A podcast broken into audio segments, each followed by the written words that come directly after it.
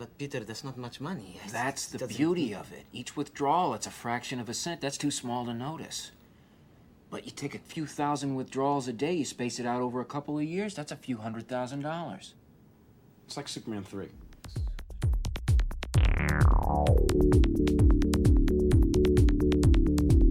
I'm gonna try it. I'm gonna start again. Give me the clap. Clap for me.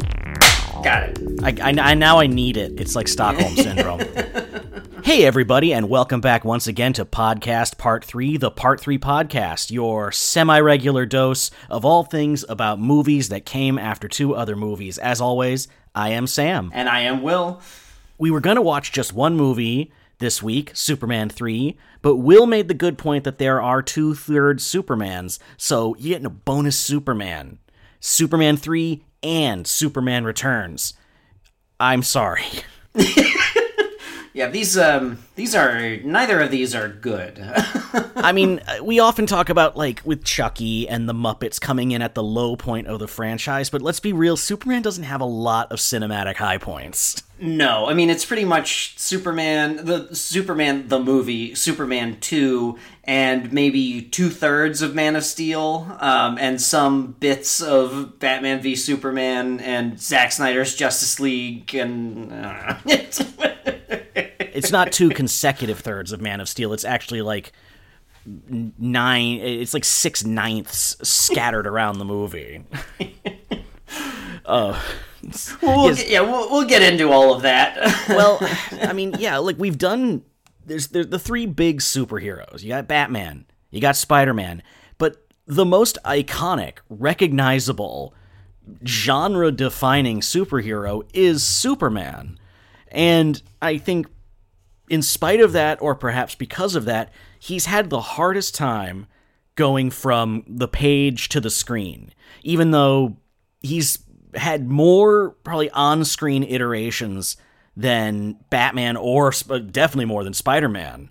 They just they keep trying, but every time they just there's there's always some part of the sauce is missing. and you know it's it's weird that it's sort of taken it's it's so hard to get him right and i think part of the problem actually is the how um how iconic and how uh you know how much of a landmark the first superman movie with christopher reeve was Yeah. um, and how how much of an impact it made. And I think every iteration, aside from the TV ones, but every iteration after that has always been in its shadow in one way or another.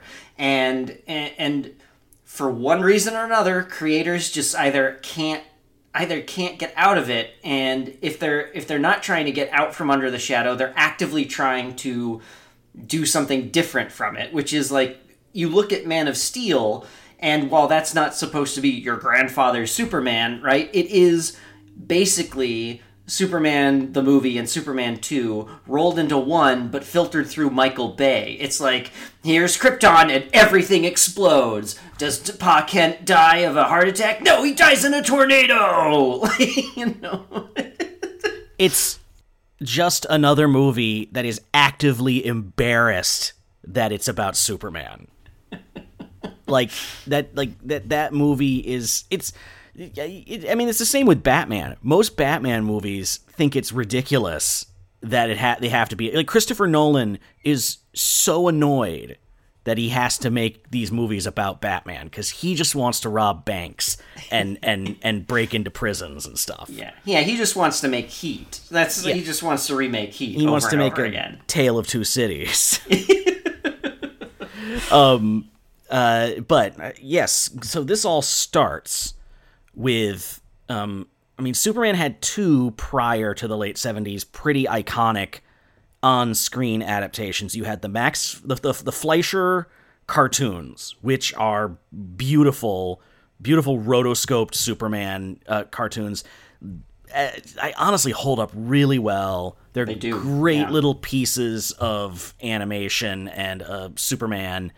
And then the other one is the George Reeves series, which is kind of like George Reeves is the sort of quintessential barrel chested, like Alex Ross looking Superman. Yeah. And you know, it's it's it's a low budget show. It's maybe more famous now for you know what happened to George Reeves afterwards.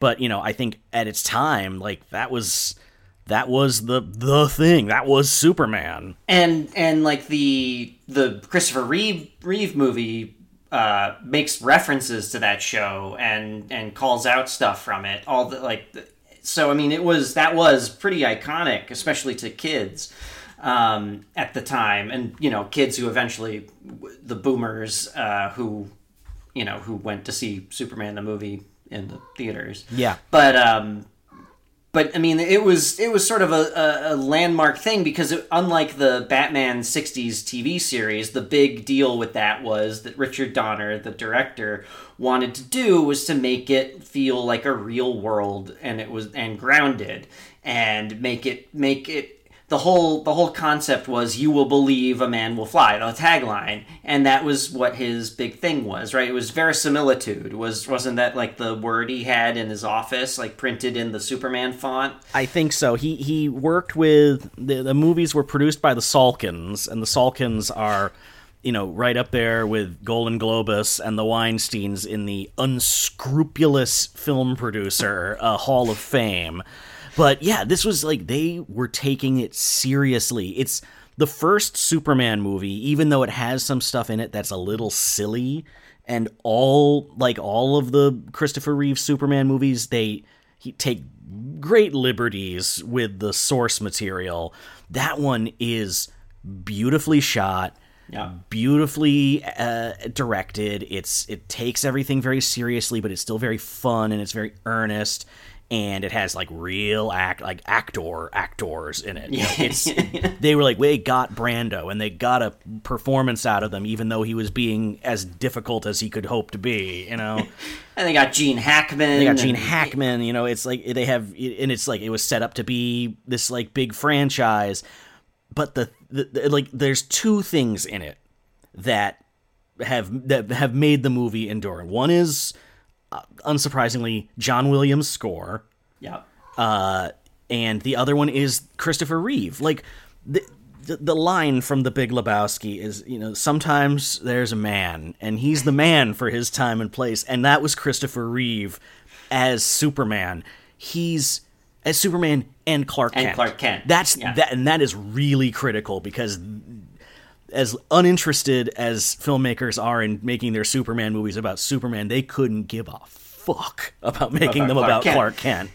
So, Yeah, but he was like six foot four, built, broad shouldered, classically handsome guy with his big jawline, and he still somehow makes you believe that he's convincing he's a that he's a convincing sort of meek mild mannered reporter that you know faints at the sight of a gun but then Yeah. also just taking off his glasses and changing his posture you believe him as superman and Yep. he's so and he is the thing the, that carries through through one two into three and even four he never got bored. He never No. stopped caring about doing right by this character. And that's like, I don't think you can say that about any other actor that's led a superhero franchise for that many movies. No, I mean, and, and I mean, as we've seen, like you, pretty much all the Batman. We've we've covered two Batman Part threes. We've covered uh, two Spider-Man Part threes, uh, and you know, I think actually Tom Holland is the only other one who like kind of car- can carry Peter Parker and Spider-Man uh, on Yeah. his shoulders more than Christopher Reeve. I think he's the only other one. You can tell Tom Holland believes. Yeah, And Robert Downey Jr. to a lesser extent, but he works because you can tell he doesn't believe. right. well, but I mean, but it also it's like that character is so much like wrapped up in Robert Downey Jr.'s Yeah. persona anyway, so it's a little different. Tony Stark pre 2008 was nothing like Yeah. Robert Downey Jr. exactly. But like, you know, there's a moment in Superman 2 where you see like it's on screen. It's just like it's a one take thing where Clark takes off his glasses and he becomes Superman and then puts them back on and becomes Clark Yeah, Kent. And it's, it's- like just and you're like, "Oh yeah, I totally buy these are two different people." It is you see the transformation on screen. He literally just it's a physical performance where his shoulders come up and back.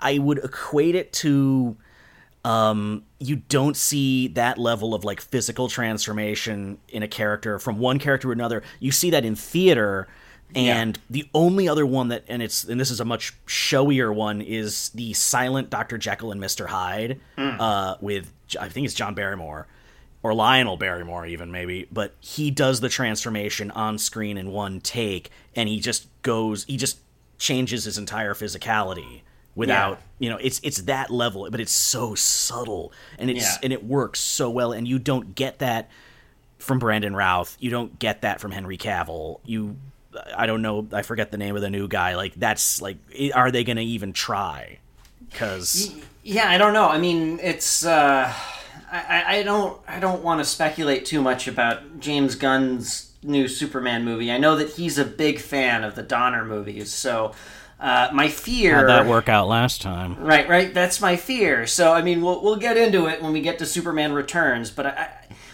I think that these that Superman needs to take an approach where you ignore the Donner movies and do your own thing. And the the problem with Zack Snyder's interpretation, I mean, I, I, I like it on some level, but on another level, it just is. It's just trying to be a reaction to Donner's to the Donner Reeves stuff, and not trying to be its own thing. Yeah. you know. it's the thing about Superman is you can't treat him like Batman. Right. And you can't treat him like you can't treat him like every eh, like you like the five for fighting song either. like Superman is Superman is going to be cornier than Batman. Uh, he's going to have the earnestness of Captain America, but without the war uh, imagery to make Right. it, you know, appealing to the garden. He's tough to do because Superman, at, at- like in my opinion, is at his best when he's not up against a specific adversary. Superman is the hero when I picture him stopping a runaway train or, you know, saving people from a burning building. He's he's he's the boy scout. Like he's going around doing good deeds on a on a global level because he can because he's been sent to earth to, you know, you know, be an an an, an icon for good.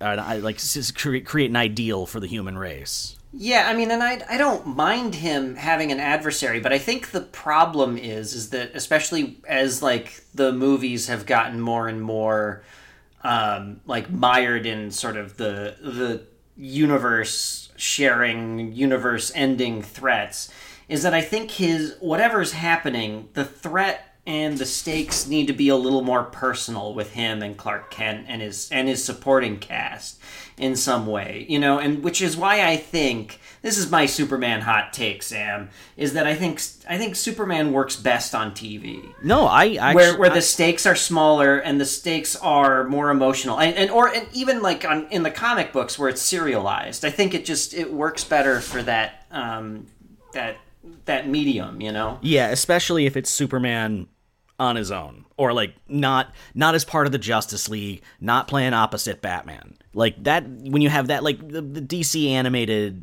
universe like that's where you go for that and that you know you have Tim Daly bouncing off Kevin Conroy and it's you know like just always humming along. Right well when you when you stick them in an ensemble i think it's a different sort of story and a different kind of kettle of fish. But when it's just superman on his own uh, i think it just works best when the stories are more intimate and tv works more for it because they never had the budget to do sort of the world ending stuff. So it's always kind they always had to sort of rely on more emotional stories anyways. I mean in animation they could do more obviously. But again smaller stories smaller stakes I don't know. It just it seems like it works better for him and and his supporting cast. Well, it's Superman one and two. He has like a personal arc through Yeah. both of them, and what I and then like in the first one, uh, you know, his adver like in both cases, like in the second one, it is like he's fighting an invading force. That he when he's up against a supervillain.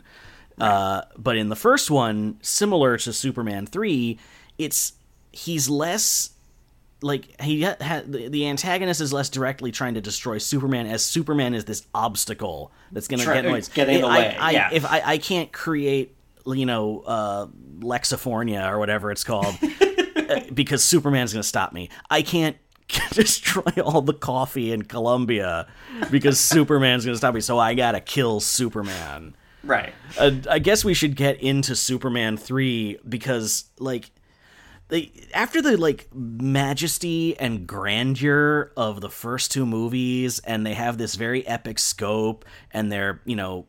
Do, they're doing everything they can to kind of rise above the limitations of their special effects.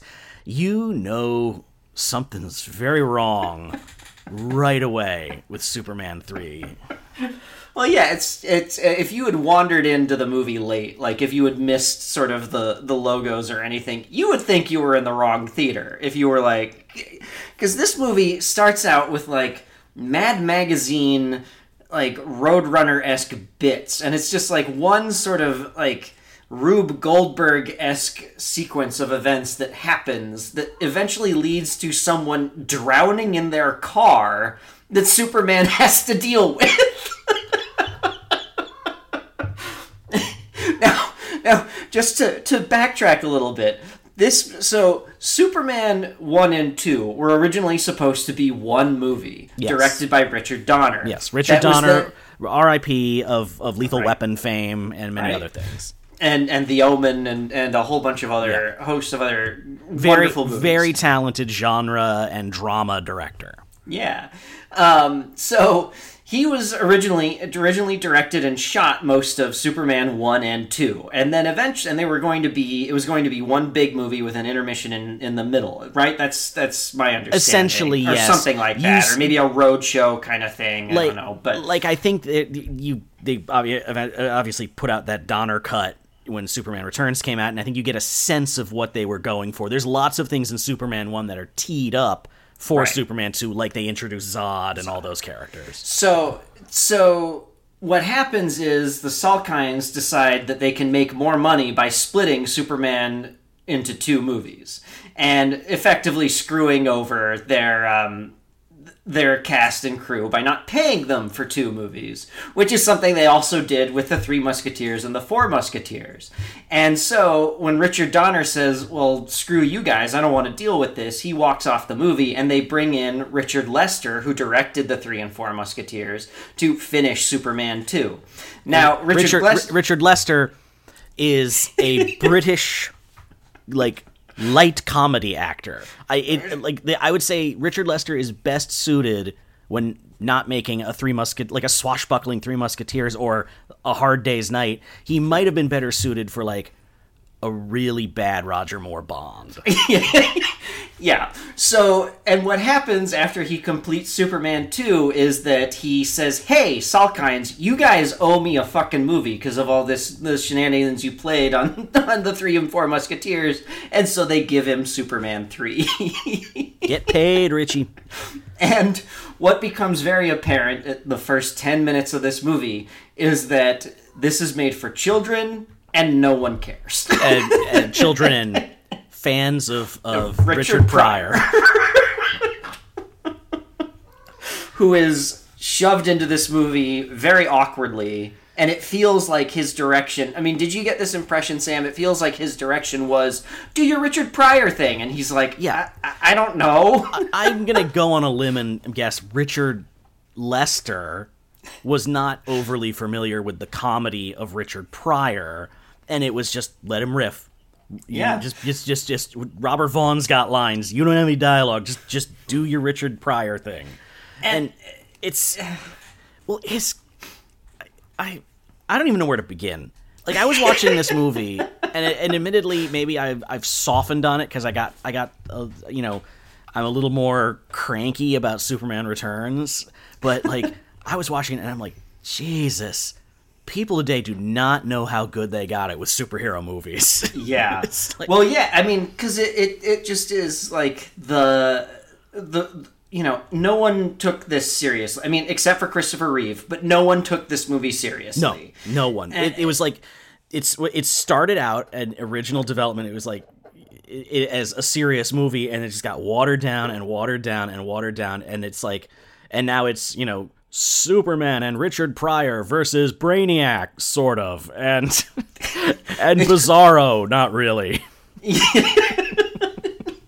Yeah, I mean, and it was clear like the budget. It seems like the budget must have gotten slashed at some point Oh, during it- production or pre-production, and like they- like the effects aren't bad. They're they're on a par. it's not. They're- It's not that the I effects it's- are bad. There's just not a lot of them. You no, know, but like the, the the flying effects, The look flying stuff comparable to the first two movies. There's a lot of fun miniatures. I I actually I do think of Rod. They, they filmed on the 007 soundstage I'm sure in London, yeah. but it's like there's a lot of Roger Moore Bond energy in this. A lot of miniatures, a lot of uh, you know, that sort of uh, action aesthetic.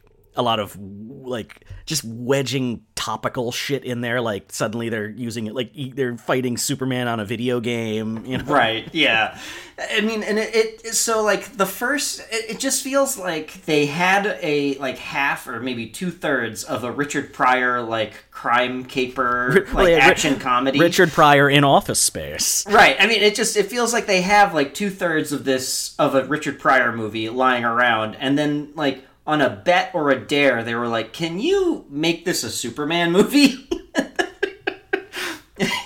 well, it's like they they had like part of it. They had a because even like Superman's storyline is still like three other movies because it's like Right. he goes to Smallville, reconnects with Lana Lang.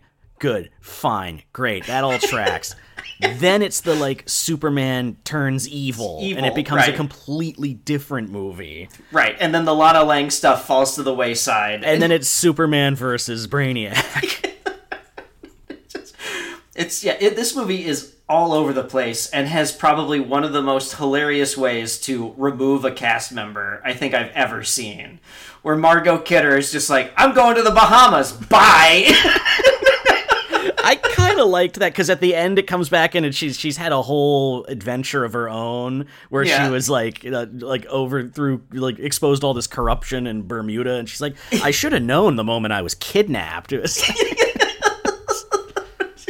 it's so funny, and it's uh, I don't know, and like so much of this movie is just insane, like just kind of just straight up insanity. well, it's like, also just protracted, tedious scenes of talking, and it's all like. Yeah. It sounds bad. It's like they just used the like sound from the day, so Yeah, every room yeah. has bad acoustics. It has like, I, I mean, if they if, if Bryan Singer was thinking back to this movie for his like aesthetic for Superman Returns, I don't know what he was remembering because this is like the drabbest movie that I've ever seen, and and you know as opposed to like the Art Deco like vomit of Superman Returns. Right. yeah, this uh, it's just so and it feels so like early 80s and it just feels like everyone again aside from Christopher Reeve is just like it's for kids. Who gives a shit? Like that just seems like the sort of guiding ethos and like even like the plot like where it's like computers, these marvelous machines, they can do anything. it just like Richard Pryor starts out by not knowing anything about computers, becoming a computer genius, robbing the company that he's programming for. I guess, yeah. And he, then- well, he he pulls the Office Space right scam. Well, right. The Office because Office Space references this movie, which is fine in and of itself. But then it's like it gets to okay, you're hacking into a satellite.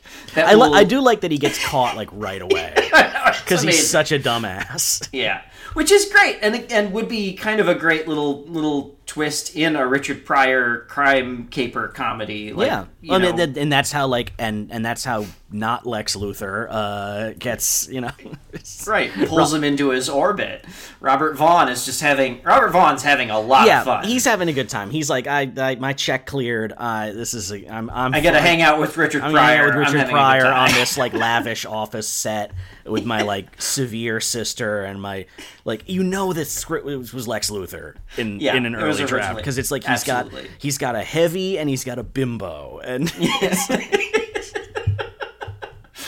And uh, yeah, I mean, it just it just kind of runs in place for a while, and then Superman turns evil because the bad guys get kryptonite, of course, because they always do, and and then he metaphorically or literally, it's not exactly clear, fights himself. he's Um, he tears himself in twain Yeah. and fights himself. Uh, do not ask me how. This isn't something Superman normally. Su- Kryptonians aren't known for reproducing asexually. Yeah. Uh, it's. I mean, any given moment of Superman in this movie is fun. Like, and and I always like the way uh, S- Christopher Reeve's Superman goes out of his way to like give Clark an alibi. Like Right, he's like, oh, yeah. I was down in this pipe the whole time. Like he's Yeah. always off like. Just, just not around, not being helpful, and but then Yeah. he'll, you know, it's he's he's so good in these movies because He really is. He's and then this one he's got to be like dickhead Superman, uh, which and- he's clearly having a lot of fun doing and i like that that like evil superman isn't like evil he's just kind of a jerk Yeah. like he's not like super evil he's, he's, kind just of like he's like just kind of sick of dealing with everyone and he wants his you know he wants like when's it when's all i want is my fair share you know? Right. he's like yeah i say i say, i did what you wanted lady on the empire state building. I am gonna bang you like you said. I'm i like just like sitting in the bar flicking peanuts and shattering the mirror just being such an asshole he's, but he's never like he's never like i'm going to rule metropolis with an iron fist he's just like i'm just being a jerk Yeah, i just like, don't care Superman's Superman's dark side is just like, you know, I can't stand to fly. I'm not that naive. Oh boy and then uh, yeah i don't know i mean Then he goes and fights Supercomputer. And right and then that's, That's sort the of end of there's like a bunch of there's a bunch of video game bits there's Yeah. a, a a sequence where richard pryor is like hacking into the satellites and it's causing havoc everywhere yeah, and for some the reason weather, like the, weather satellites. the and- walk and stop signs fight each other it's like it's just like what is happening Jesus, it's like, verisimilitude oh my god. Yeah, it's we're we're a long way from you know they can be a great people, Kal-El. They wish to be, you know. It's like I'm it- not saying that that you have to reverentially keep the tone of Superman the movie because when you try to do that it will backfire horribly on you but this is just like this is just a silly little this this, this is not this is a third movie only in the sense that it came after two other movies. It is not advancing the franchise or the character in any way. It is just what can we do? How can we make, sell this thing? Right. And, you know, how many people can we get back and how little money do we have to spend? Right, exactly. And it's like, well, and we've got Richard Pryor hanging around. Can we get, shove him in, in here somehow? Yeah. And it's uh it just it feels it feels lazy again, except for Christopher Reeve, who's like always 100% in these movies. No, Even he's when great. Everything Like- everything when everything around him is falling apart. This one like- and Quest for Peace, he's he's given it his all. And Yeah. what's funny about Quest for Peace is I think story wise, that's a much more like Superman story. Like that one makes a lot more sense. It's just done on Golan Globus's shoestring budget. Well, you know, it's they were they were losing they were hemorrhaging money thanks to Masters of the Universe at the time, Yeah, right? Ma- Isn't that what happened? it was Masters of the Universe, and they paid like Shohei Ohtani money to Sylvester Stallone to uh, Right. for Over the Top. Right, that's right. Yeah. Yeah. Well, they were just buying up any property they could get their hands on, uh, and Yeah. like Superman four. I think was definitely towards the end there. That was very close to when they split up and made their competing Lambada movies. Came out on the same weekend. That's I want the movie about the making of the du- the the falling out of Golan and Globus and their dual Lambada movies, their Pyrrhic Oh my victory. god, that would be amazing.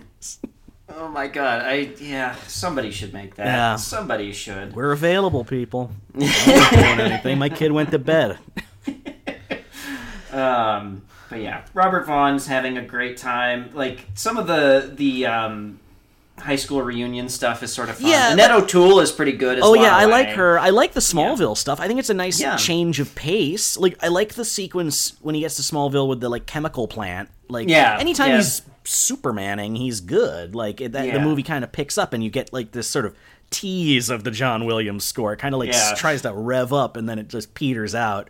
But uh yeah, I like and I like, you know, him meeting his old high school bully who's now like a drunk loser and Yeah. you know uh, it's yeah, there's a lot of stuff in here that could be good. It is just story wise, it's like three different movies all smacked together, coming out of the telepod all deformed. Yeah, it just and without any sort of like clear goal for any of them. It's like I don't know. It might be fun to see Superman turn evil. I don't know. It might be fun to have the supercomputer guy be the bad guy. Yeah, I mean, it's just And it like you just have to kinda- with Superman, you have to have a story that comes up with ways to that use Superman besides him being a Deus ex machina, essentially.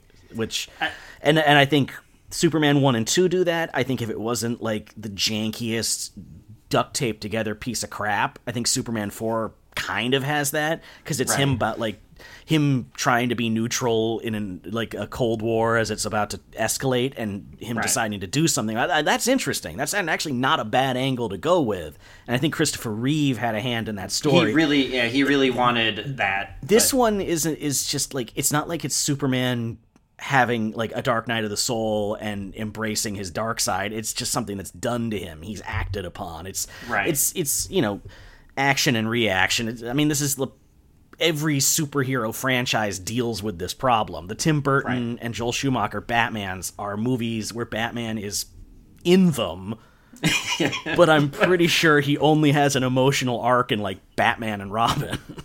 Yeah, yeah, I think that's that's that's probably right. I mean, I think I think Sam, if Superman the movie set the template for all superhero origin stories to follow, Superman three sets the templates for all super superhero part threes, right? Yeah, it's we- like messy, weird, and like can't figure out a tone, a proper tone, can't figure out a story. this is the, the, the this is the father that uh, that begat Batman Forever and Spider Man Three. Absolutely silly, sloppy baby of a movie. it's like I was I, I was a lot of it's really boring. Yeah. but I wasn't like angry watching it. I was kind of just like I kind of knew it was gonna be like like the movie does not pretend it's anything but a goof. Yeah, no, I mean, it, it, there's not enough going on in it to like be angry at it, and I think if it was maybe a little sillier and maybe a, a little had a little more like superhero stuff in it, it could feel like on par with the 1966 Batman movie. I think Hmm. That like, I mean, of its, it's tone, it's not self aware enough. right. It just I mean, doesn't I think it give would a need shit. to. Yeah, it just doesn't care enough, and just and and Lester is clearly like, how many bits can we fit into one into a scene? I, I I sorely like we gotta Doctor Strange it and find the timeline where if Christopher Reeve had not been paralyzed and the Salkinds like Warner Brothers had gotten Superman back, DC had gotten Superman back, and they 1994, 95 post Jurassic Park Steven Spielberg had gotten into it. Like what they could have done with Christopher Reeve with like a ni- 90s caliber special effects like like, like just give me I, I I don't like Hook but that's kind of what you, the tone you need for a Superman movie with Christopher Yeah. Reeve.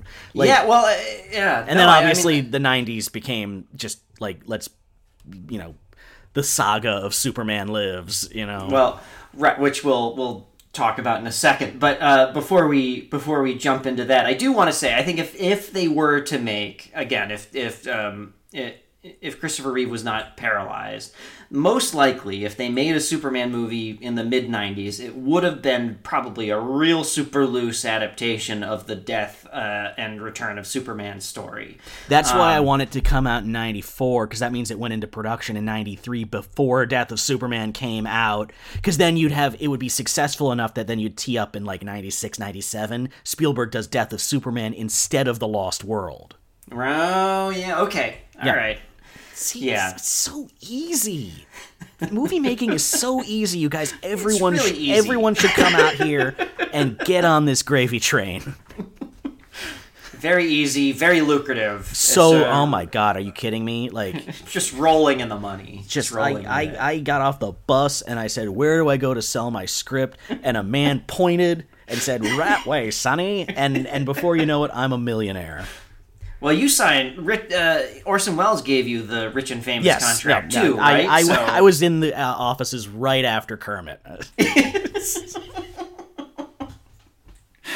So, 1987, Superman 4, The Quest for Peace releases, and uh, I, I guess it bombs. I don't know. How well did it do? It must have probably done Oh, okay. I, I mean, I mean, when you spend, I mean, one, I know, I, I know that the studio was going bankrupt. when you but, like, spend one dollar on the budget. uh,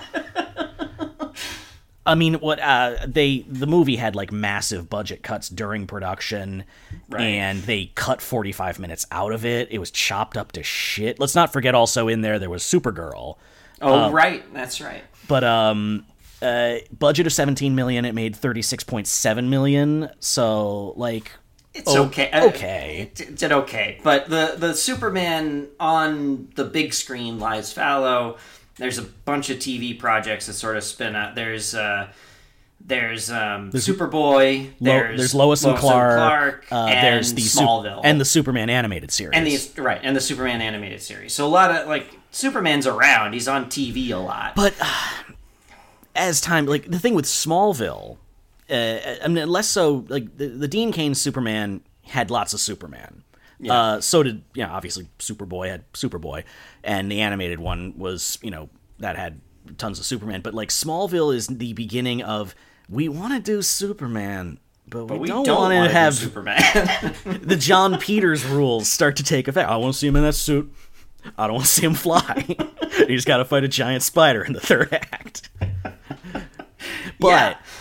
Uh, we are we you know obviously Superman the movie led into an, the for the 80s and or 90s era of superhero movies that dies a dies a fabulous neon death with Batman and Robin and is reborn 98 2000 2002 with Blade X-Men Spider-Man and this is I would say Superman Returns is the beginning of the end of that era. Like you're riding yeah. high. Yep. 2004, 2002 Spider-Man, 2003 X-Men 2, 2004 Spider-Man 2. Spider-Man mm. 2. Yeah, we're go. We're good. We're humming.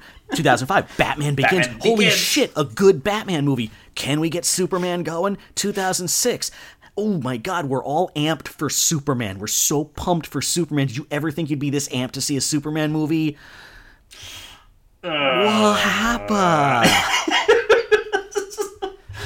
no, the- like, well, first, it's like you can't talk about Superman Returns without talking about X Men 3.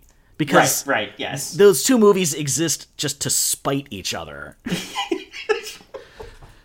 so Yes. Brian's all right. Let, us get this out of the way right off the top. Superman Returns has at least two and possibly four highly problematic people involved in it because it's got So- it's got Singer, it's got Spacey, it's got Brando, Oh, sure. Yeah, okay.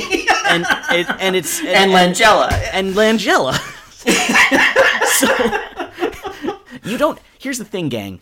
You don't got this movie's so inessential as a superhero movie. It is. It is. Yeah. It is slavishly reverential to the Christopher Reeve movies, the first two specifically, like the Richard Donner ones. Hmm. It has Yeah. the John Williams score. It's meant to be a sequel to the first two, even though if you think about it for five seconds, it doesn't. It doesn't make any fucking sense. sense. Yeah.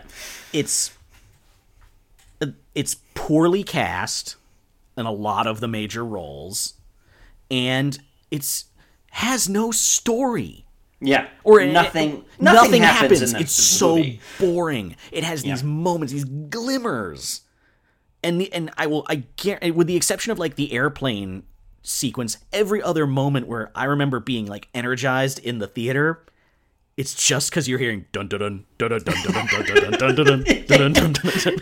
Yeah, no, that that score really does like put like a Pavlovian response in the audience, and you're like, oh man, I am up. I, whatever you want to do, I'm totally down. movie, let's I do would it. argue second, maybe only to the Imperial March. It's the most effective piece of music John Williams. I'd say it's it's like you hear it's Imperial March, this, and Raiders March. Like Yeah, those are the three yeah. that you could watch paint dry and you'd hear those and you just you have a certain emotion that comes up. Yeah.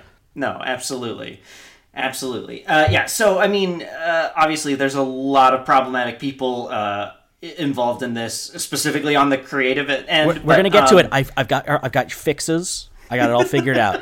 Elise and I watched the movie yesterday, and we were like, I was going into it kind of like, I know this movie's boring. I know it's not that great.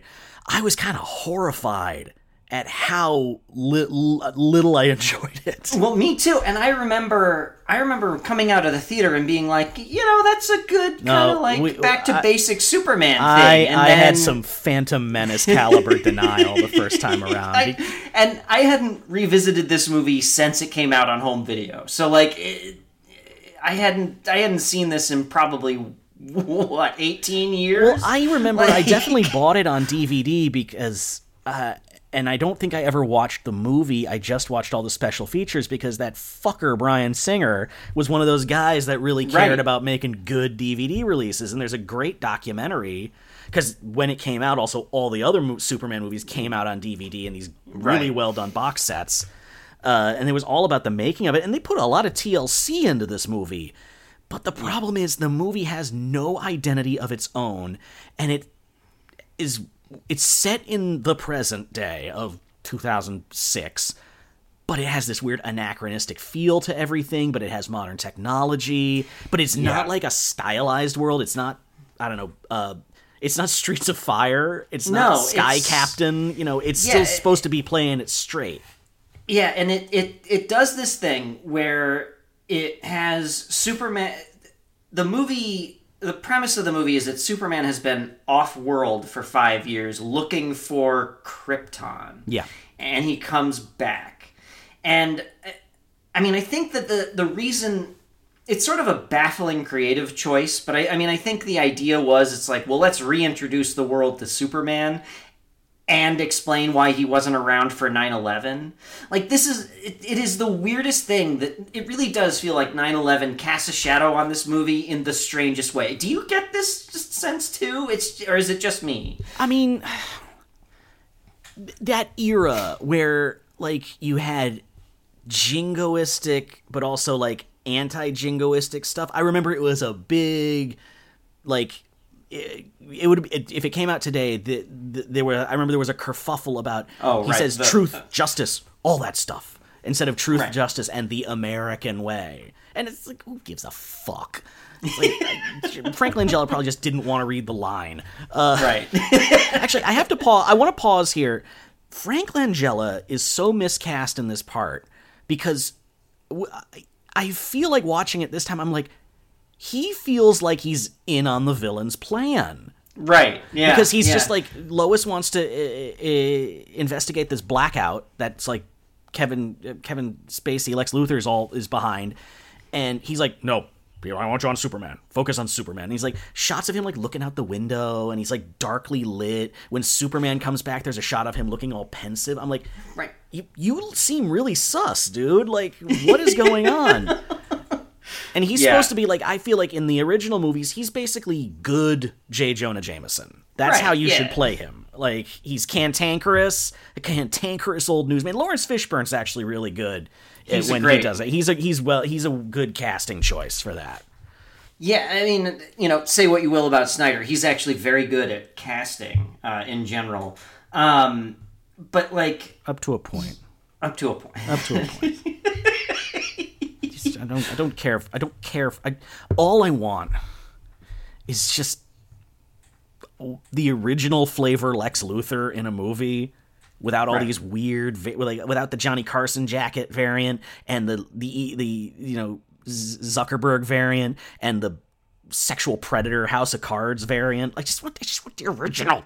Yeah, yeah, yeah. Well, yeah, or the at least the the John Byrne like businessman. Yeah, just- I want. I, wa- I, I want want that one. I want. I want that one. I want Clancy Brown. I want my Yeah. Clancy Brown. Like he's so. He is. The the Superman voice cast doesn't get the love that the Batman animated voice cast gets, but Tim Daly and to a lesser extent George Newbern are really good as Superman, and Clancy Brown is so good as and Lex Luthor. And Dana Delany, right? Yes, Dana uh, Delany as Lois, Lois. yeah. she's great. I no, the the problem. I mean, like like I said, that this movie just feels like there's like this this pall of like 9-11 over everything It's even though very- it's never mentioned it's very somber. It's a ve- Right. he's a very emo super. He's tr- they're directing him to be like Christopher Reeve. He's trying to have like the Clark Kent awkwardness, but it's not like. eh, But his performance is so understated and like just sort of very very sad and like, I can't stand to fly. I'm not it- that, that the damage that song did to Superman. But this, like this, you know, the, the having Superman leave and come back, it it turns this movie into a very strange soap opera Well, that does not work. blink and you'll miss the conceit. It's like three Right. lines of text at the beginning. I think I, I, I this is my rewrite. This is how this is my rewrite. Superman you do Superman leaving Earth for 5 years as a variation on the death of Superman and when he comes back, it's all about who stepped up to take his place.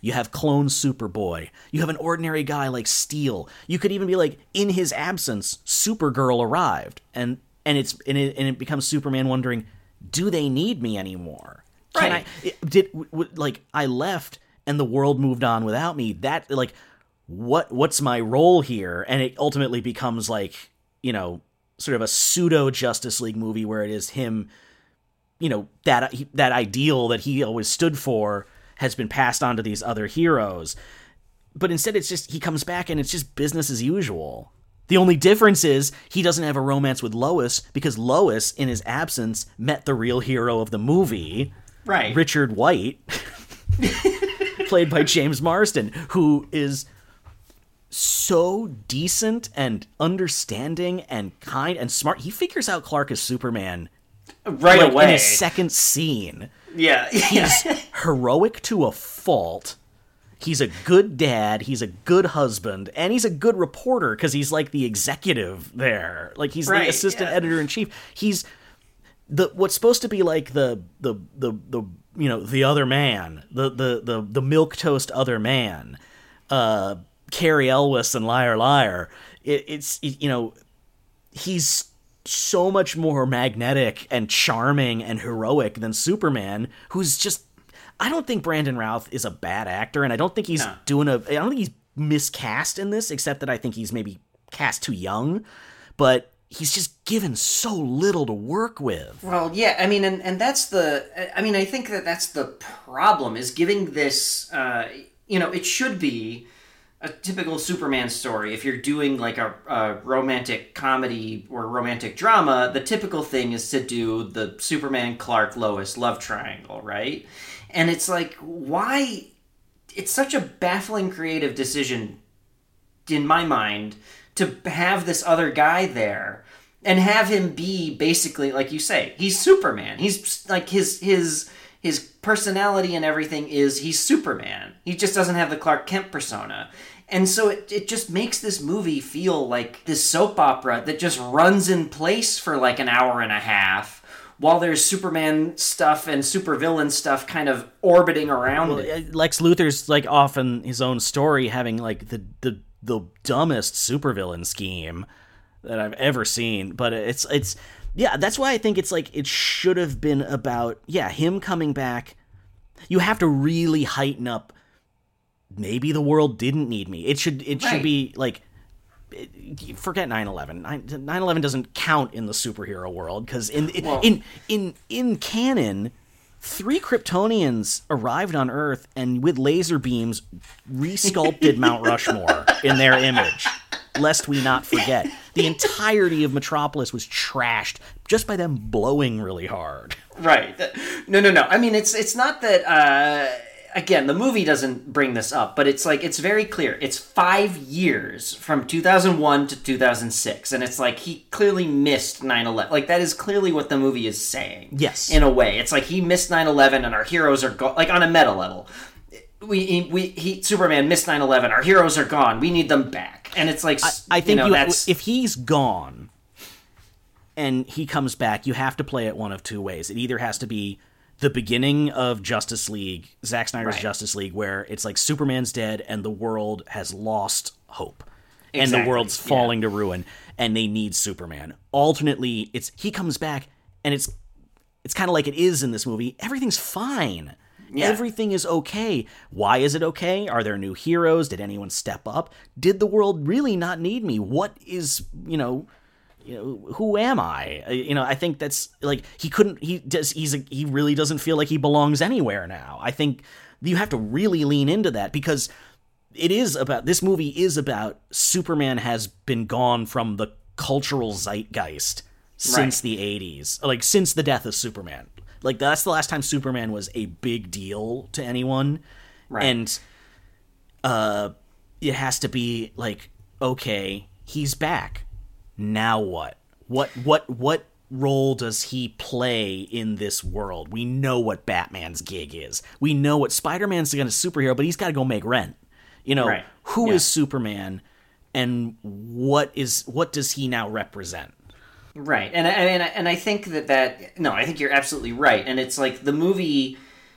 makes sort of these motions to this idea, but it doesn't. It never explores it. It's like he goes to look goes to Krypton to look for, I guess, survivors to see if he's like the only one in the universe or whatever. But it doesn't like connect to this idea to like, well, someone's trying to make new Krypton on Earth. Like, why why aren't those two threads connected? Like, it doesn't matter. It doesn't matter that he was gone for five years. I think that uh, if they'd made Superman flyby, uh, the big reveal that Lex Luthor is a Kryptonian would have come into play. Right. I mean, and, and this is also part of it. Is like this is clearly taking like part bits and pieces of like fifteen other Superman movies that were in development at the time and sort of jamming them together. Yeah, I mean the the With a Donner sheen over it. well, yeah, that's like- the thing is like he was able to trade on the success of because this was Bryan Singer's baby. He left Right. the X Men franchise to make this movie, and it, you know he like I, he wanted to make it as much like the Donner movies as possible, uh, but it was coming on the heels of many, many just failed Superman sequels and reboots. Like, There was a Batman versus Superman. There was Superman Flyby. There's you know Tim Burton's Superman famously with Nicolas Cage, and it's Right. And, and it just, I mean, so they, and then they wanted, they, they, I mean, basically through most of the, like, the end of the 90s into the early 2000s, they wanted either to do the death of Superman or Batman versus Superman. That's, Yeah. like, what they wanted to do. I got their Um, wish. You happy? You happy, DC? How'd it work out for you? And they did eventually do that in Batman v Superman, which managed to combine both those two ideas into one. Yeah, much like uh, X Men Three is like we're gonna do the Cure story, and we're gonna work all of Dark Phoenix in there as a B plot. Or or uh, the Dark Knight Rises, where it's like here's uh, Knightfall, here's Dark Knight Returns, here's No Man's Land. God, stop doing that. It's one thing to have three villains. It's another to have three plot lines that don't mix. And it is like, I, I don't get the why. Why does Superman and Batman need to fight? Like, Well, when Superman and Batman first met in the animated series, they had one, they had two scenes where they like conflicted with each other, and then they figured out what the other one brings to the table, and they realized, oh, Lex Luthor and the Joker have teamed up. We got to stop them.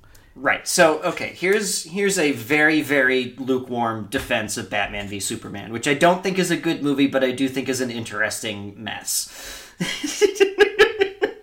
so so I think the problem with that movie is that it someone somewhere along the way said Batman and Superman can't fight and the only way that they can fight is if they are manipulated into it. And so the movie spends a really an absurd amount of its runtime, especially in the extended cut, which is like three and a half hours of like getting Superman and Batman into this place to fight each other, even though the movie sets up from like the opening 10 minutes that Batman wants to fight Superman. Yeah, that's the thing. They don't need to be manipulated because they've No. already portrayed Batman as out of character as humanly possible. Gun Right, toting, grenade throwing, murderous Batman. Right. I mean, and I think the idea, and this is Zack Snyder's big problem, and I think I've said this to you a number of times, Sam. Zack Snyder's big problem is that he he is ruled by the rule of cool. And any time that a thematic concern of his bumps up against the rule of cool, the rule of cool is going to win. So what happens is he makes a movie where he wants to deconstruct the meta aspects of Batman and Superman and then reconstruct them in the same movie. And because he's a lunatic and is like, I want to see like big explosions and I want to see the Batmobile throw a boat at somebody, like it undermines any thematic concerns he's trying to do. Anyway, that's my half-hearted, uh, uh, very half-hearted defense. Fair. I mean, I'd be Superman. look, I got nothing with those movies. They're they're very very they're they're exhausting.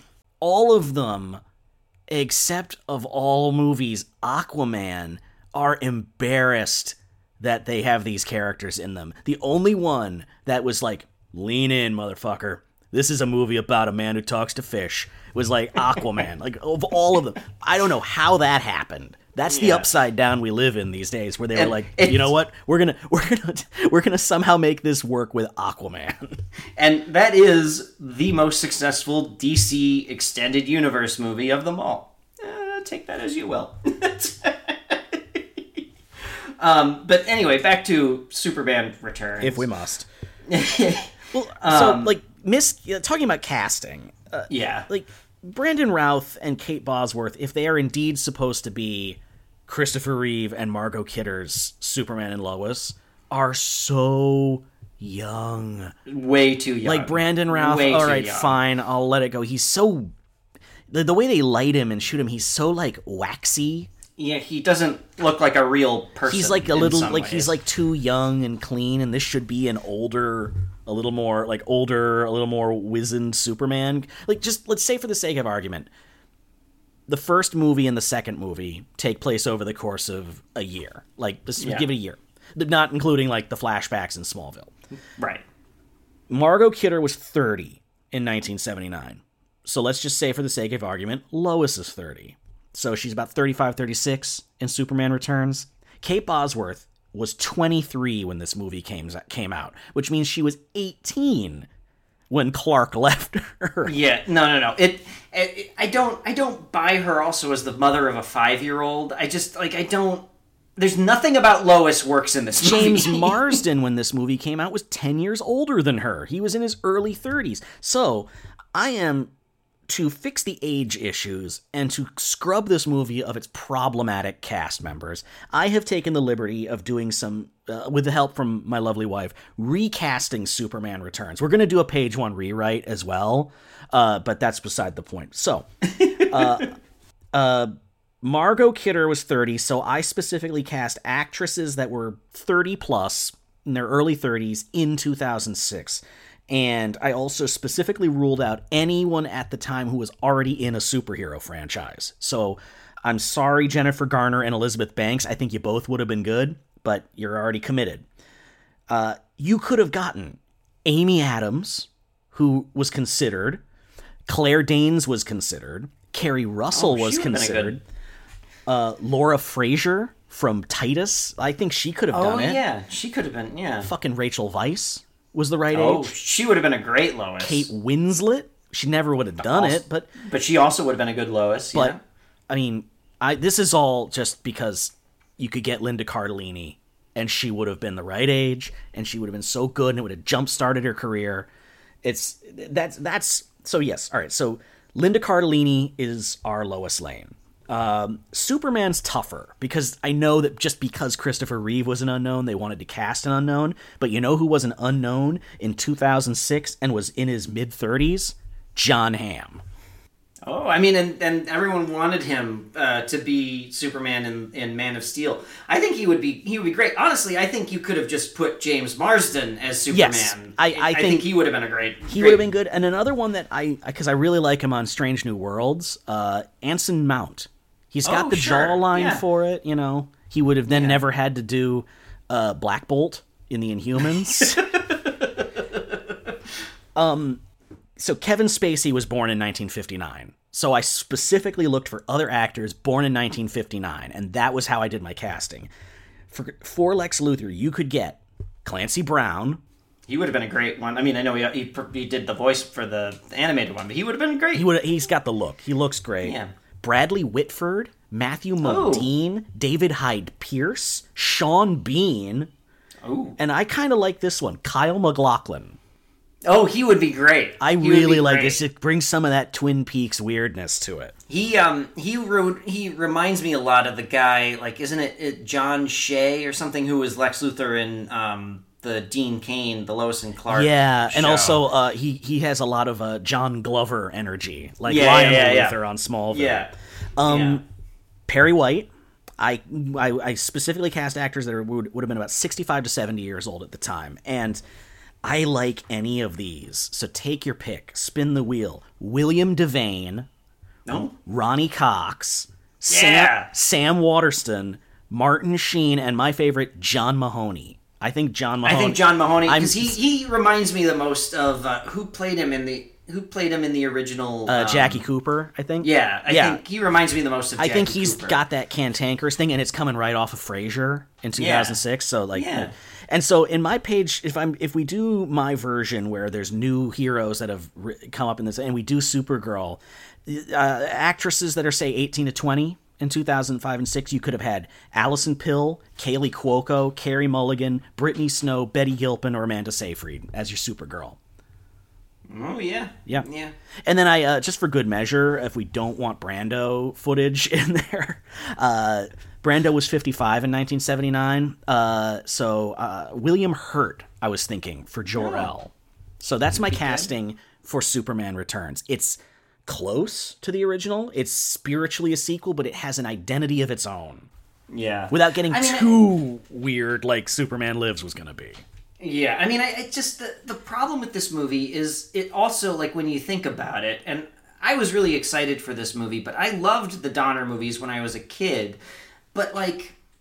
I don't think general audiences like care all that much about the Donner movies. No. I mean, not It's- not in the way like not in the way that they care about the original Star Wars movies. You know, I don't think you need to do this, a legacy sequel to those movies. No, those movies don't have the they don't have the because they're 10 years older and they're not like millennials movies. Like Gen X, I know Gen X people love the Christopher Yeah. Supermans, but um they don't have the same staying power as uh the Burton Batmans in in Yeah. the same way. They don't they didn't they didn't they don't have that like I think in 2006 people were hyped for Superman Returns because we just wanted more superhero movies. We were finally getting Right. good superhero movies. And then this movie came out and that's like it's the beginning of the end because then you have uh that fantastic same summer you have X Men Three. You have X Men Three, Right. Fantastic Four, the next summer Spider Man Three, and Yeah. and that's the end. That's the end of that that cycle. And then in 2008, it starts back up again. With with Iron Man and the Dark Knight. Yeah, I mean, and it's um, yeah, it's just, but it just it and and the fact that this movie hinges on a plot point from Superman Two is just baffling to me. It is yeah. such a like a boneheaded creative decision. I was trying to explain to Elise why. Like, all right, I was like, okay, yeah, they did have sex in Superman 2, so it is his kid, but she doesn't remember because depending on which version you watch, he kissed her really hard.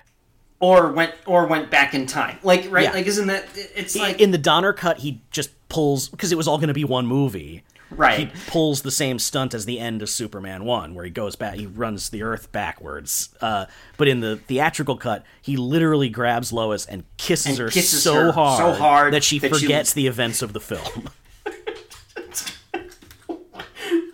You know, it's one of those things that it uh, it makes me appreciate Super uh, Spider-Man Two that much more. That it has like the courage to be like, you know what, these two can be together. We can do it. yeah, they still are together. Like in, in, in Far From Home, they're still together. Like, Yeah. It's it also makes me like so forgiving of you know that Peter Parker didn't have mechanical web shooters because like these movies just were like whatever the plot Whatever needed, power. Superman could do. Superman three, to its credit, does not come up with a bunch of new powers, but Superman two has like telekinesis. His chest Weird symbol come, cellophane. come, becomes like a cellophane net.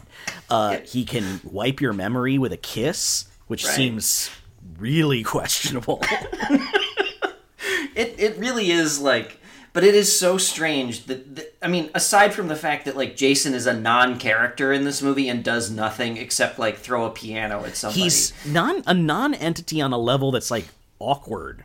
Like yeah, he's he's so because he's there because he and talks, just sort of and it's not like they're playing him like you know, challenged in some way. He's just Right. so quiet, but he's like he's occasionally like then has a line and or does something silly like a kid and it's just it's very weird how like sort of he's treated like such a prop for most yeah. of the movie. I mean, because he doesn't do anything. I mean, he, and even like when he's being like menaced, he just kind of has this expression on his face, like, "Eh, I No, could be anywhere else." I, I would cut the sun angle completely. Uh, in my version, he comes back and you have Superboy, who is a clone, and it turns out he's Lex uh, Lex Luthor clone, and that's part of Lex Luthor's evil plot while uh, Superman was away. But in Sure, the end, I- it's like him being a mentor figure to this kid. Sure, and I think that that's like if you're gonna have a superpowered child, I think that's what you have to do. And in this movie, Superman mopes so much and just kind of sits around, and the child character is a non-entity that by the time you, I mean, and from the moment the kid shows up, you're like, well, that's Superman's kid. You just know it. Like it's not even like a mystery. It's not even a very well like hidden mystery. And so you get to the end, and you're just like, okay, Yeah, there's so- no reason for the char- kid to be in the movie. You you can have the other guy plot. The only reason the son is there is because he's Superman's kid. right? It's and like, because the movie just lean uses reuses all the like son becomes the father dialogue. Right, which I, I like on, on on in theory, but you have to like do it. You have to like really commit to it. Like and and he should Superman if this movie were to actually work on some level, Superman should figure out that that's his kid halfway through the movie and be like wanting to be a father, right? I mean like that's what the movie should be. I cannot believe I'm about to use this as a template for how this movie should go. but Kingdom of the Crystal Skull. yes. He's yeah. acting as a father figure regardless of whether or not it's his son. Because he's a hero and he's a teacher. Like you know, you you don't have to like it that not that it mattered because uh, Mutt ends up getting fragged in Vietnam, but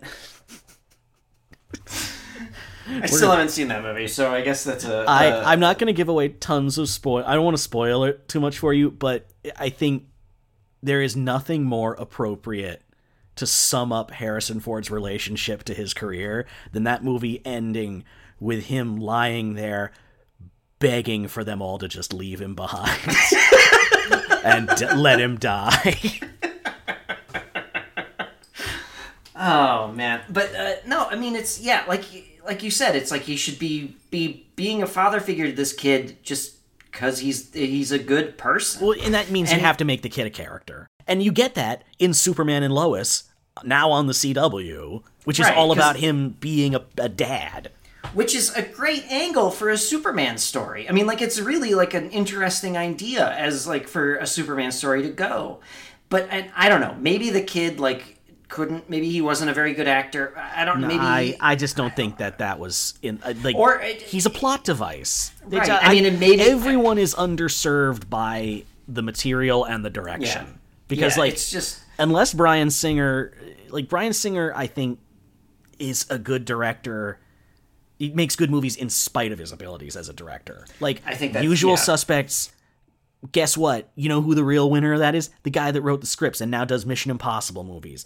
The X Men movies have are so well cast, and uh, you know, like that's it. He doesn't have any No, other I good mean- movies. Well, and my my my feeling about Singer and the X Men, his X Men movies in particular, are there's usually two two good sequences, and then everything else is kind of like, eh, I don't know. I don't but know. the, there's enough good actors in it that can make a They- they carry like, it, You yeah. have you at, if if nothing else, you have in any given scene, Hugh Jackman, Rebecca Romijn, Ian McKellen, or Patrick Stewart making a meal out of the material, yeah, no, and and you or know, Brian and, Cox. You know, and, well, and the the best. I mean, X Men Two is pretty good, I think, but the well, best. X- I one of really those- appreciate the fact that X Men Two in this modern age, you think about like Ant Man, Quantumania, and the mm-hmm. absurd like vomit of special effects in that. X Men 2 is a movie that is so tense and well paced, and the final act is just people running around what is probably the same hallway set, just redressed redressed. over and over.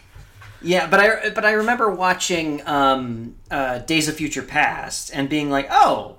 Singer is a pretty good action director. Like a lot of that movie, like really works. But um, But then he did Apocalypse, and that movie And- looks like shit. No, and So, like, and allegedly he was barely there. So like you know, like you know, Oh my god! Can you imagine uh, if if the if the worst thing about him was just he had a bad work ethic? I know, right? Yeah, yeah. But that's the thing. It's like he's, and, and this is the same with Kevin Spacey. Nothing he's done makes the shit he pulled worth it. right. Never, never is. I don't care how good. I don't care how good you think American Beauty is. No, I. And no, I'm, that's I'm another you. problem with I'm you. Superman Returns is you have no performance to latch onto because Kevin Spacey is not giving it his. He's not even like playing it up. You will fuck you for two terrible Parker Posey superhero movies. I love Parker Posey. Yeah, she must have been trying. what the to- hell is going on here?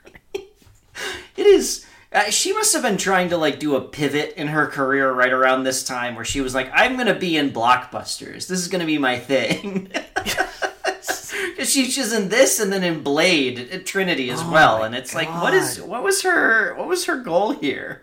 I mean, maybe she was just like, this, I don't know. It's, This one, I don't. Uh, Blade Trinity, I do not know. But the this on paper probably seems It like makes sense. It's this this the up to the point where you watch the movie. Everything about this movie makes it look amazing. The, remember the teaser for Superman Yes. Returns? It's Yeah. one of the best teasers for a movie ever. Like it's so beautifully. It's just beautiful shots, the perfect amount of music, and the Marlon Brando lines, and you're sucked in. yeah, Like it's it's Yeah. this like this was like so well curated up to the point of watching the movie. It's right up there marketing wise with every Star Wars prequel. Because yeah. three times in a row we all went to Star Wars prequels thinking just having been hyped up by the build and the build and I think at the end of the day we're going to look back at the last 40 years of filmmaking and realize there weren't movies there was just John Williams music. No, I mean, I think you, I think you're right, and the, the John Williams music does a lot of heavy lifting in this movie, and and and its absence is felt in Superman 3. Yeah, absolutely. And I just yeah, there's so much about this movie that watching it now just baffled me.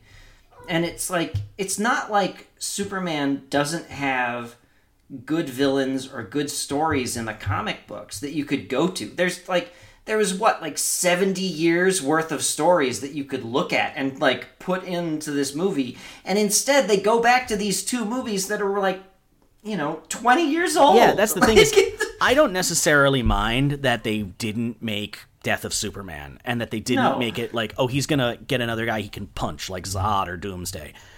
But to go back to like the dumbest thing about the originals is the Lex Luthor stuff and his stupid Right. plans and Otis and all that. It's like he's not a menacing villain. And No, they went yeah, back to a- that and it's like I I don't know. It's it's there there there had to be a better way. And uh I don't know if we found it yet. No, I mean, but it's just it it this movie. It's just one weird, boneheaded creative de- decision after another, and it has the strangest sense of humor. Mm. Right, like it, the movie has the like it opens with uh, Lex Luthor being like Max Bialystock, right, where he's like sleeping with old women to get money, and then like one dog eats another dog. Yeah, no. Like, it's like, it's not funny. It's not even No. like Richard Lester funny. It's No. so earnest when it's trying to be earnest, but its sense of humor is like uh Perry White's super misogynist, you know, right like or or it's or it's like oh these it's like weirdly cynical in its like in its sense of humor you know like it's like oh this dog is gonna eat it ate this other dog and then at the end of the movie they're on this like deserted island and it's like we're gonna eat the dog and you're like what is with dog eating I, you ever tried to you ever like shaved a Pomeranian? There's not much there, man. You're not it's not gonna sustain you. I, it's i don't i don't a lot of like jokes just like don't land Nothing with Lex don't- Luthor works, and I I, No, I suspect no. a lot of it was like cut stuff too, because of course you have um, Kal Penn as Silent Man. You get you, you, you get the sense that the movie was like wanted to do more with the henchmen because they get a Right. lot of screen time. Like he's got he's got Silent Man and he's got uh Clown Dog Skullhead and like Right, the other yeah, and, and- and camera guy and it's like Right, and that one guy, and is it the Skullhead guy who plays Heart and Soul with yeah the kid? yeah he's like he's evil you know he's really bad because he takes off his hat and he's got Clown Dog Skull Man on it on his skull. Yeah, God, this movie. I mean, it- it's such a. I mean, I guess it's it, it's only really it's like a curio at this point. It's like here's this legacy sequel to these movies that everyone kind of likes, but no one really like loved enough to like and it's and it, and it, want to have more. and it makes the cardinal sin of any movie, especially a superhero movie, is it's boring. right, like, nothing happens. You- nothing If happens. you can't be Spider-Man two or Iron Man or Superman the movie, you got to be Batman and Robin. right, You got to give me you got it. You got to dance on the piano like with your douchebag hair, like Spider-Man three. you know, like that. Like if, if you can't, and that's the problem is like half of the more than half of the superhero movies coming out now are just mega budget, middle of the road movies. They're Right. neither they're they're too controlled in their creative process to be spectacular disasters. They don't let that Right. happen. But they're Yeah. also just they have no identity and they're not that like with the rare exception of like when like a James Gunn gets to go through and actually Right. stays caring long enough to keep making movies good. Looking at you, Taika Waititi. But uh or I mean, or maybe the system just grinds them down at a certain point, and they're just like, hey, whatever. He's he became embarrassed with the source material. And that is that kills your movie unless you are because then you can't even be self-referential like Deadpool because Deadpool loves Deadpool, you know? Right, It's it's yeah. being made by someone who cares passionately about doing right by this character. It's why I think it's why Dark Knight and Batman Begins work so much better than Dark Knight Rises. It's why you know Spider-Man 1 and 2 work better because Spider-Man 3 is wildly embarrassed by Venom. You know, it's, right, it's yeah, it's you have if you and it's to me it's the thing at the end of the day it's why I cannot get on board with like Man of Steel and to a lesser and and Batman and Superman has a, a whole bunch of other problems but if if your movie is visibly embarrassed by the defining tropes of the character then you have no business making this movie yeah, yeah. No, I mean, I, I, I I agree with you. I mean, like I said, I, I like Man of, I like, I think two thirds of Man of Steel. I think it, it, it forgets every thematic thing it's trying to do in its third act, but which makes it sort of fit, fail as a movie. Yeah. But I like a lot of what it's trying to do up until that Yeah, point. it's it's not without ambition and and I will also say in defense of Superman Returns that is not a movie that's embarrassed by Superman it's just a movie that has no creative imagination of its own Right. Yeah, it just feels like it's creatively bankrupt. And it's like and nothing I mean, it takes like an hour and a half for Superman and Lex Luthor to cross paths. they only have one scene together Yeah. it's, and it's like, you know the movie that reminds me of the most and I think we were talking about this yesterday is Peter Jackson's King Kong yeah. because that one was also like s- like slavishly devoted to the original King Kong and had all these like referential things in it like you know referencing the or like Merian Cooper and the original film and he was like I'm going to put the spider pit sequence back in but it is like it's at the expense of the movie the movie becomes so self-indulgent that you Yeah. stop being it's it's a better movie than Superman Returns by a wide Yeah. margin because Yeah. like Christopher Reeve playing Superman, Andy Serkis playing an ape will carry you a long way. Yeah, I mean, and, and uh, no, I'm I'm with you. I mean, and, and I've I've always said that I think there's like Peter Jackson's King Kong is a 90 minute masterpiece trapped in a two and a half hour monstrosity. Uh, but, but it's but I what I love about um, Peter Jackson's King Kong though is it's clearly like a filmmaker being like, no studio is ever going to give me this much money and this much resources to make my King Kong movie, and by God, I'm going to make my King Kong movie. yeah, if it kills me, like absolutely. He's eh, that's the thing. There's a passion there. right. It it just and it and it's he has he's just like yeah that that is a man that is like okay I had to spend the last decade of my life creating a universe and using every piece of imagination I'm capable of having beyond anything I've ever done before to make Lord of the Rings. This is like okay, now yeah, like you said, it's like I got a free pass to the buffet. I'm gonna make Yeah, I could do like, whatever the fuck I this want, is the only time I'm gonna get to write my own ticket. Yeah, and and I respect that more than I respect this movie, because at least I can feel when when Peter Jackson's King Kong gets to like its self-indulgent points, and I'm, I kind of check out. At least I feel like there's like someone who's like really excited about what they're making. You know what I mean? Yeah. This, this doesn't. This aside from someone being like, I love the D- Richard Donner Superman movies. It's like, what do you like about Superman? Well, I love the Richard Donner Yeah, Superman. these movies, the Superman Returns feels like a movie where like Bryan Singer got really excited when he got to walk on the set and see like his Fortress of Solitude set or his Daily Planet set, and then someone whispered in his ear like, "You still have to make a movie," and Yeah. he got really annoyed. Yeah, or it's like yeah, the uh, it's just the it, it's just like whatever care would have gone should have gone into the script just wasn't there, and I don't know. There may have been problems in development. I know that this movie and X Men Three were kind of rushed into theaters to compete against each other, so I don't know. Maybe that was a problem, but uh, I don't know this this was a real disheartening watch because what I remember about the movie being like, eh, it's kind of boring, but I remember liking most of it, and it was this was really hard. it was a slog. There's not much to latch on to. You, No. there's no Christopher Reeve. There's no Yeah.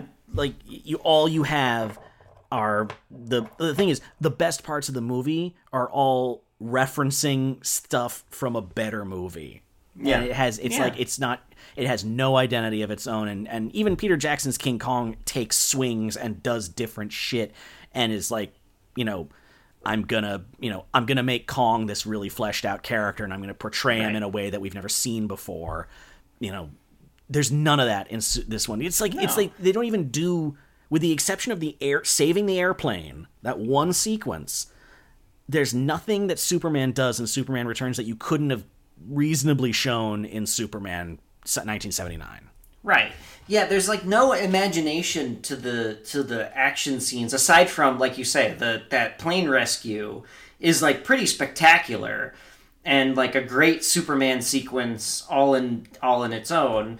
Uh, and like a little Superman short film in Yeah. the middle of this movie. It just But, it like, has a a- a b- momentum and a physicality. It feels like we're really like actually like stretching our muscles a bit, at least on a visual level. Yeah, with no, like something you've never seen before in a Superman movie, just from a, a an effects standpoint. No. Everything else is playing it so bland and safe, yeah, and it's a shame exactly because you know, it's like every few years we're like we, we're like okay we're gonna try superman again i want one to work i really do Yeah. and they all end up being these like even if you enjoy them they're these deeply flawed films Yeah, no, I, I, I agree, and it's he's he's a uh, he's a character that you think would be easy to get right, but he's like really hard to get right uh, on the big screen. I think. Mm. Yeah, for, it's- and for it's- a big a big you know Hollywood blockbuster. yeah like at least from a, a movie standpoint with the exception of just i think just christopher reeve as a performance right. I mean, like uh, you yeah. don't have anything. There's no high watermarks to latch onto like you have with the Dark Knight or like the Batman or Spider-Man Two or Homecoming or things like that. Right. You know. Right, and one of the things that you know, uh, the Raimi movies take the earnest tone of the Donner movies. The Raimi Spider-Man movies take the earnest tone of the of the Donner movies and kind of run with it and do things in like this very cinematic way. Yeah. and Well, and and he's- it kind of ate the the this movie's lunch like that they're coming to. Like a lot of the sequences in this feel like they came out of Spider-Man Two, just filtered down to like boring. Yeah. well, because Sam Raimi, his reference point was the comics. He Right. loved Stan Lee, Steve Ditko Spider-Man comics, and he was Yeah. like, "I want to put that on the big screen." And I'm and I'm gonna and he was like also like that's just the right director visually at that time. And Batman Begins had the benefit of being like we want this is a reaction to just the biggest wad of chewed up bubblegum that's ever been committed to film with with Batman and Robin. We want a Batman that doesn't feel like a comic book. Right. And that's what was right that's what was needed at that time. Yeah, I mean, and, and Bat, but Batman's also more mutable as a character, where you can be like, well, I'm going to tell kind of like this crime drama with Yeah. a guy who dressed up as a bat. every Batman story is a deconstruction of Batman. Yeah, yeah. Um, But speaking of crime dramas, and we just talked about uh, this studio. Uh, I, I think since we this was a, a, a joint pick, I think that it's my Yeah. pick next. Um, I'm going with a part three from a franchise that, in my opinion, only gets better and better. We're going deep into the heart of Cannon Films. It's time for Death Wish 3, Hell yeah. starring the drunk quarterback guy from Superman 3. That's what gave me the idea because I was like, where do I know that that John Glover looking motherfucker? and I was it's and I was like, he got blown up with a bazooka once by Charles Bronson. so we are yeah. going we are just I'm action sleaze. Yes, I am 100% on board. I've only seen this movie once. With it me on VHS. That's right. We were we were very drunk and we watched it in, on VHS. I bought it for a dollar at. Amoeba. it's worth every penny. I had a great time with this movie. Racist caricatures and all. I mean, I will say in its defense, it's a very multicultural gang of toughs. There's like true. white guys, black guys, Latino guys, probably some Asian guys. It's really just it's a bunch of low rent hoods, and uh, it, it's we gang. We're going to Reagan's America. There's no Superman here. Crime is rampant, and the oh, and the cops can't do anything. The only Oh, guy that can do anything is an old man in a bad hairpiece. whose whose family increasingly get, finds their way in problems with gangs, right? Isn't it his niece in this one? Or No, uh, it's just no? it's just Martin Balsam. Oh, okay. It's just his friend. In this one, he's like, I'm just going to visit a friend because that's not close enough, and maybe no one will kill him. I think it's um uh, first one. It's his wife and it's daughter. his family. Uh, second one, it's his daughter again, and I think in either the second or the fourth, it's his girlfriend as well. in Okay, the in that's Death right. Wish Four, the Crackdown. Right. They made five. They made right? five Death- of those goddamn movies. Five Death Wish movies. They just kept cranking those out at a certain point. Hey, It's like Bronson was free for a week. They yeah. just- Bronson's free, and we got one other character actor who you know from something from 1955. Uh, yeah, I'm, I'm excited. That's Yeah. great. No, that's, gonna this is great. this is a free space on the bingo card. This is really fun. it's it's so. It, this is the good bad I like. This is what we Yeah. need. This is a this is Yeah. this is pure 80s action cheese and unlike a lot of those movies, it's not boring. It's it's Right. really fun in how dumb it is throughout. Like it delivers where like almost every Chuck Norris movie lets me down. Right. Yep. No, I'm totally down. Yeah. I'm totally down. But uh, I'm glad we got super. We did. We've done Batman and Spider Man. This is the third guy. We're Yeah. we're, we're I, honestly the last frontier of superhero movies is we're gonna have to dive into the MCU at some point. And Well, the MCU and the X Men movies too. There Oh, are yeah. two X Men Part Threes as well. what's the other X Men Part Three? Well, okay, so I guess it's Because there's Last eh, Stand, obviously. there's Last Stand and then Apocalypse. Oh, I okay, yeah. Fuck. I was really hoping we'd be done with Bryan Singer, but I guess No, not. we've got one more Bryan Singer. Bryan on the, Singer on the docket at some point. Brett Ratner together at Oh. last, and we're gonna have Brett Ratner twice if that's the case, because we're gonna have to do Red Dragon. and oh, and Rush Hour Three. Oh right, yeah. I was thinking Red Red Dragon. Well, st-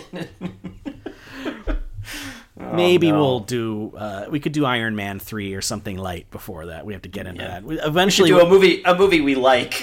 eventually it's like we're look we also have kids and we're very busy i don't have time to watch all of return of the king you know yeah. No. and if i watch return of the king i gotta watch battle of the five armies and Right. like, that's like a week